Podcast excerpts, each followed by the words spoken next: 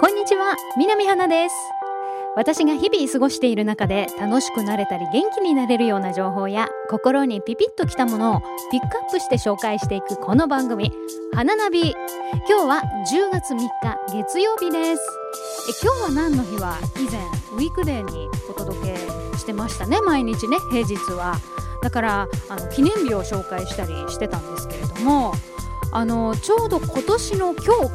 日10月3日から正式に始まった記念日があるということを知ってですねぜひここで皆さんに紹介しようと思います。それはなんと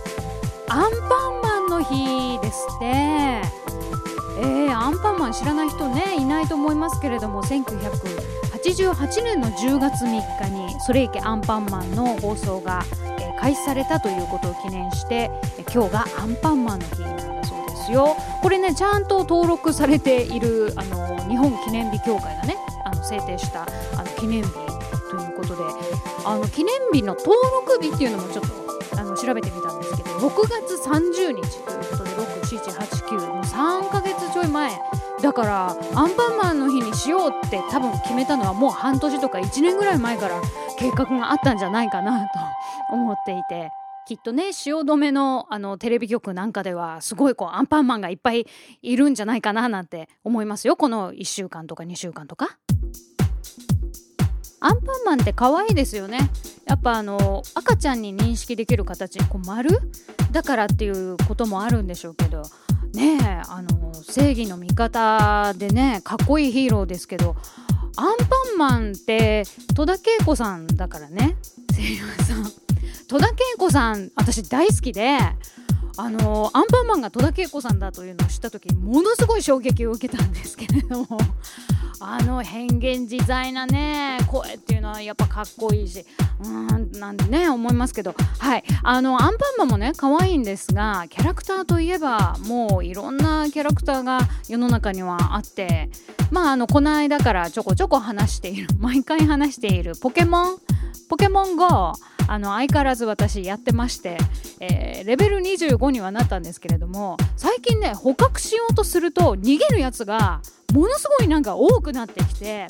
まあなんかレベルが上がってくると一筋縄じゃないことがこう増えてくるんだなって人生と同じだなと思って。ポケモンたかがポケモンですけどされどポケモンで。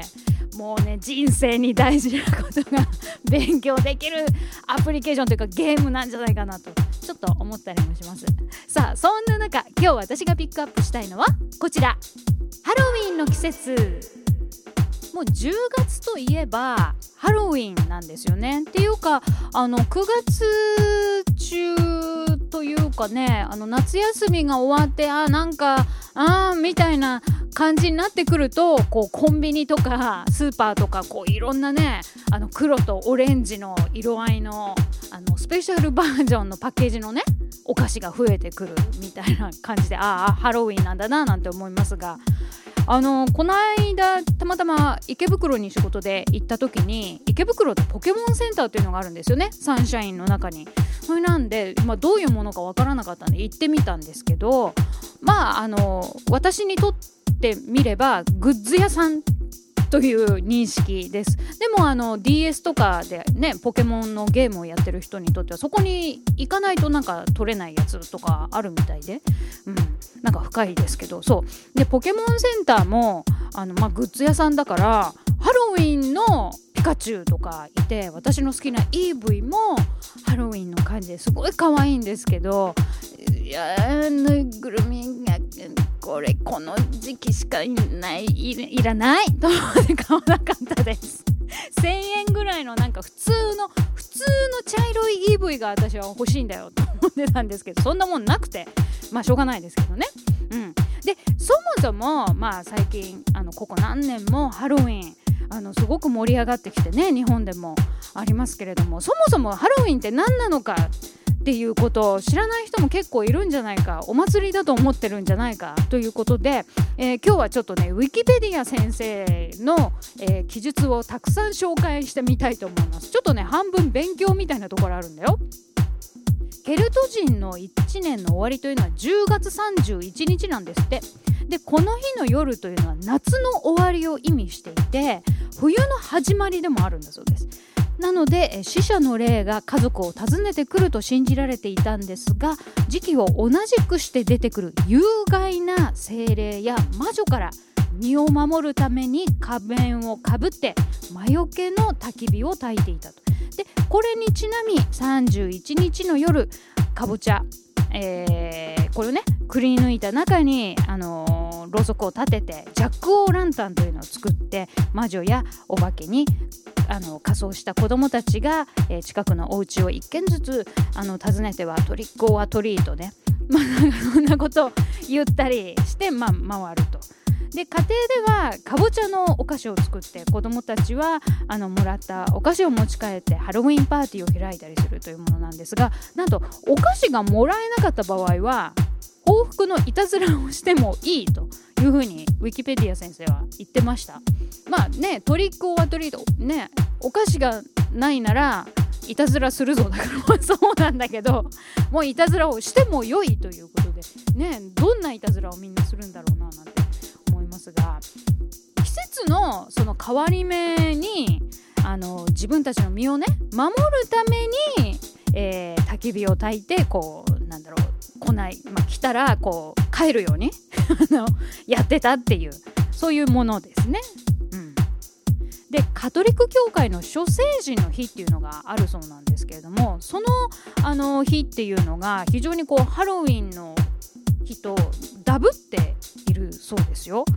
ちょっとね調べてみるとハロウィンっていうのは10月31日の日没から夜中、まあ、あ0時ぐらいまでがハロウィンでその後が、えー、その諸聖人の日っていうのになるんですけど教会歴っていう、まあ、あの宗教的なことね私あんまりわからないんですけど教会歴っていうのでいくとそのハロウィンの時間と同じように10月31日の日没から、えー、翌日の日没までがその諸聖人の日っていうことで定められてるんですって。まあ、暦っていうのはいろいろ国とか文化とかね地域によっていろいろアプライされてるものが違いますから一概には言えないんでしょうけれども私の頭の中ではハロウィンというのはアメリカの風習っていう定義だったんだよねふわーんとした感じだったんですけどでもあの今回ちょっと調べてみると意外なことが 分かりましてえ文化圏についてかなりあのハロウィンっていうものの扱いは異なるということなんですね。で興味を示している地域もあれば興味がなくほぼ無視している地域もあるっていうことであの興味を示しているっていうのはなんか分かったって感じなんだけど興味がなくほぼ無視しているっていうそれは一体どこなんだっていうのをねあの見てみて結構面白かったんですけどねまあそもそも現代でハロウィンが、まあ、大々的に行われているっていうのは主に英語圏っていう定義みたいですよ。例えば、えー、アイルランドイギリス、えー、それからまあねイギリスがこう進出したり、まあ、植民地化しているところイギリス帝国みたいなあのね、えーアメリカとかカナダとかニュージーランドオーストラリアなんかもちろんそうですけど、まあ、そういったところにあの広まっているというものなんですが特にもともとケルト人の国であるアイルランドには色濃く残っているということなんですね。アイルランドでは10月最後の月曜日っていうのは祝日なんですって。でハロウィンを祝う習慣が最も純粋な形で残っているということですよ。えこの祝日に続く週は楽器の半ばであるが全ての学校が休みになり一般にハロウィン休みと呼ばれるということで一番世界ではあの何、て言うの？着実に？忠実にか。忠実にハロウィンを、あのお祝いしているっていうことですね。まあ、そういったことから、あのね、イギリス系の学校ではあ学校とか、まあ、国ではねハロウィンが盛大に行われるということなんですけれどもアメリカの一部キリスト教系学校ではハロウィンがキリスト教由来の行事ではないことでハロウィンを行わないようにという通達が出されることがある。ということは私の頭の中でもともとアメリカのお祭りってありましたけどアメリカに行ってもこういったところではハロウィンは無視っていうことですね。ってことはあれかあのアメリカのあのどっかに行ってもあの全然こうかぼちゃとかジャコランタンみたいなお菓子みたいなのはないっていうところも存在するっていうことですね。うんどうねなんか面白いな。そして、えー、カトリック信者の多いラテン系諸国。えー、主に、えー、イタリア、スペイン、ポルトガル、フランスおよび中南米諸国のブラジル、ペルー、アルゼンチン、コスタリカ、ニカラグアなどなどでは人々はハロウィンにほとんど興味を持っておらずほぼ無視している状況にあるということです。これもねちょっと、あの、衝撃の事実でした。なんか海外っていうとハロウィンって感じがちょっとねあったんです。私も。アメリカのお祭りって言いながら。イタリアスペインポルトガルフランスとかさやってそうじゃん。やってないんだって。本当かな？でもねどうだかあの、実際に行ってみるといやいやいや流行ってきたんですよ最近みたいなこともあるかもしれないですけど まあ、あの、そういうことらしいですよ。ねちょっと意外な事実ですよね。そんな中じゃあ日本ではハロウィンどうなのかって。まあねこれはね、あのー、知ってる方多いと思うんですけれどもなぜ日本でこんなにハロウィンっていうの盛り上がってきたのかもともとどこが広めたのかってことですけどこれ東京ディズニーランドって言われてますね。1990年代の後半から始まったそのディズニーランドのイベント。これを筆頭として、各地でのハロウィンイベントの開催が増えていると。そして、えー、最初にもちょっと言いましたけれどもあの2000年代後半からお菓子メーカーが相次いでハロウィン商戦に参入したこと、まあ、こういったことが契機となって、えー、SNS の普及にも後押しされて市場規模がかなり拡大してきたと。いうことです、え近年では店頭街中のハロウィン装飾が見られるようになったほか特に20代の成人による仮装コスプレのイベントとして日本式にアレンジされたハロウィンというのが定着したっていうふうにウィキペディア先生は教えてくださっています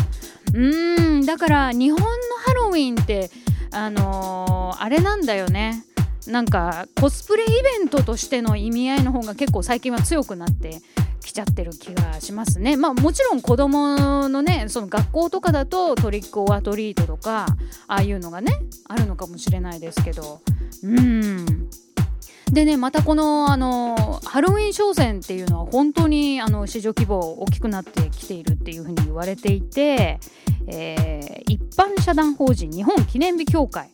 この独自の集計によるとハロウィンの2015年の国内市場規模は1220億円で今年も、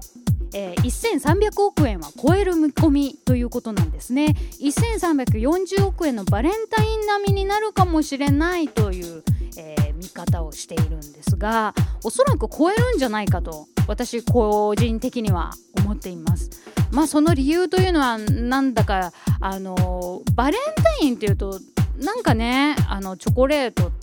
の息を出ない感じなんだけどハロウィンってそのお菓子のパッケージもそうだしあの仮装だったりコスプレだったりもするしあとはお料理を楽しむとかそういうなんか違う需要が出てきたりするんじゃないかなと思ってるのでハロウィンますます盛り上がるんじゃないかなと思います。まあね私たちは無理やりこうなんだろう仮装してやらせられるとかじゃなくて心から楽しいと思うんだったら私コスプレもありだと思うしお菓子とかも全然楽しむのありだと思うんですね。ジャック・オー・ランタンとか作ってみようとかすごい面白そうだよね。あの楽しいって思うんだったらどんどんやればいいと思うんですけどなんかこう流されてみたいのだとどうかなみたいな。まあねでもあの盛り上がって楽しいものであれば何でもいいと思うのであ私は今年のハロウィン。何の予定も今のところはないですけどいいようにあの楽しんでみようかなと思います。数年前にハワイに行った時に、まあ、今ぐらいの時期にねあのスーパーに大きいかぼちゃが売ってたんですよ。ハロウィン用の衝撃でした。あまりにも大きくてあの、まあ、世界的にかぼちゃってどのサイズがスタンダードなのかっていうのは私は分からないです。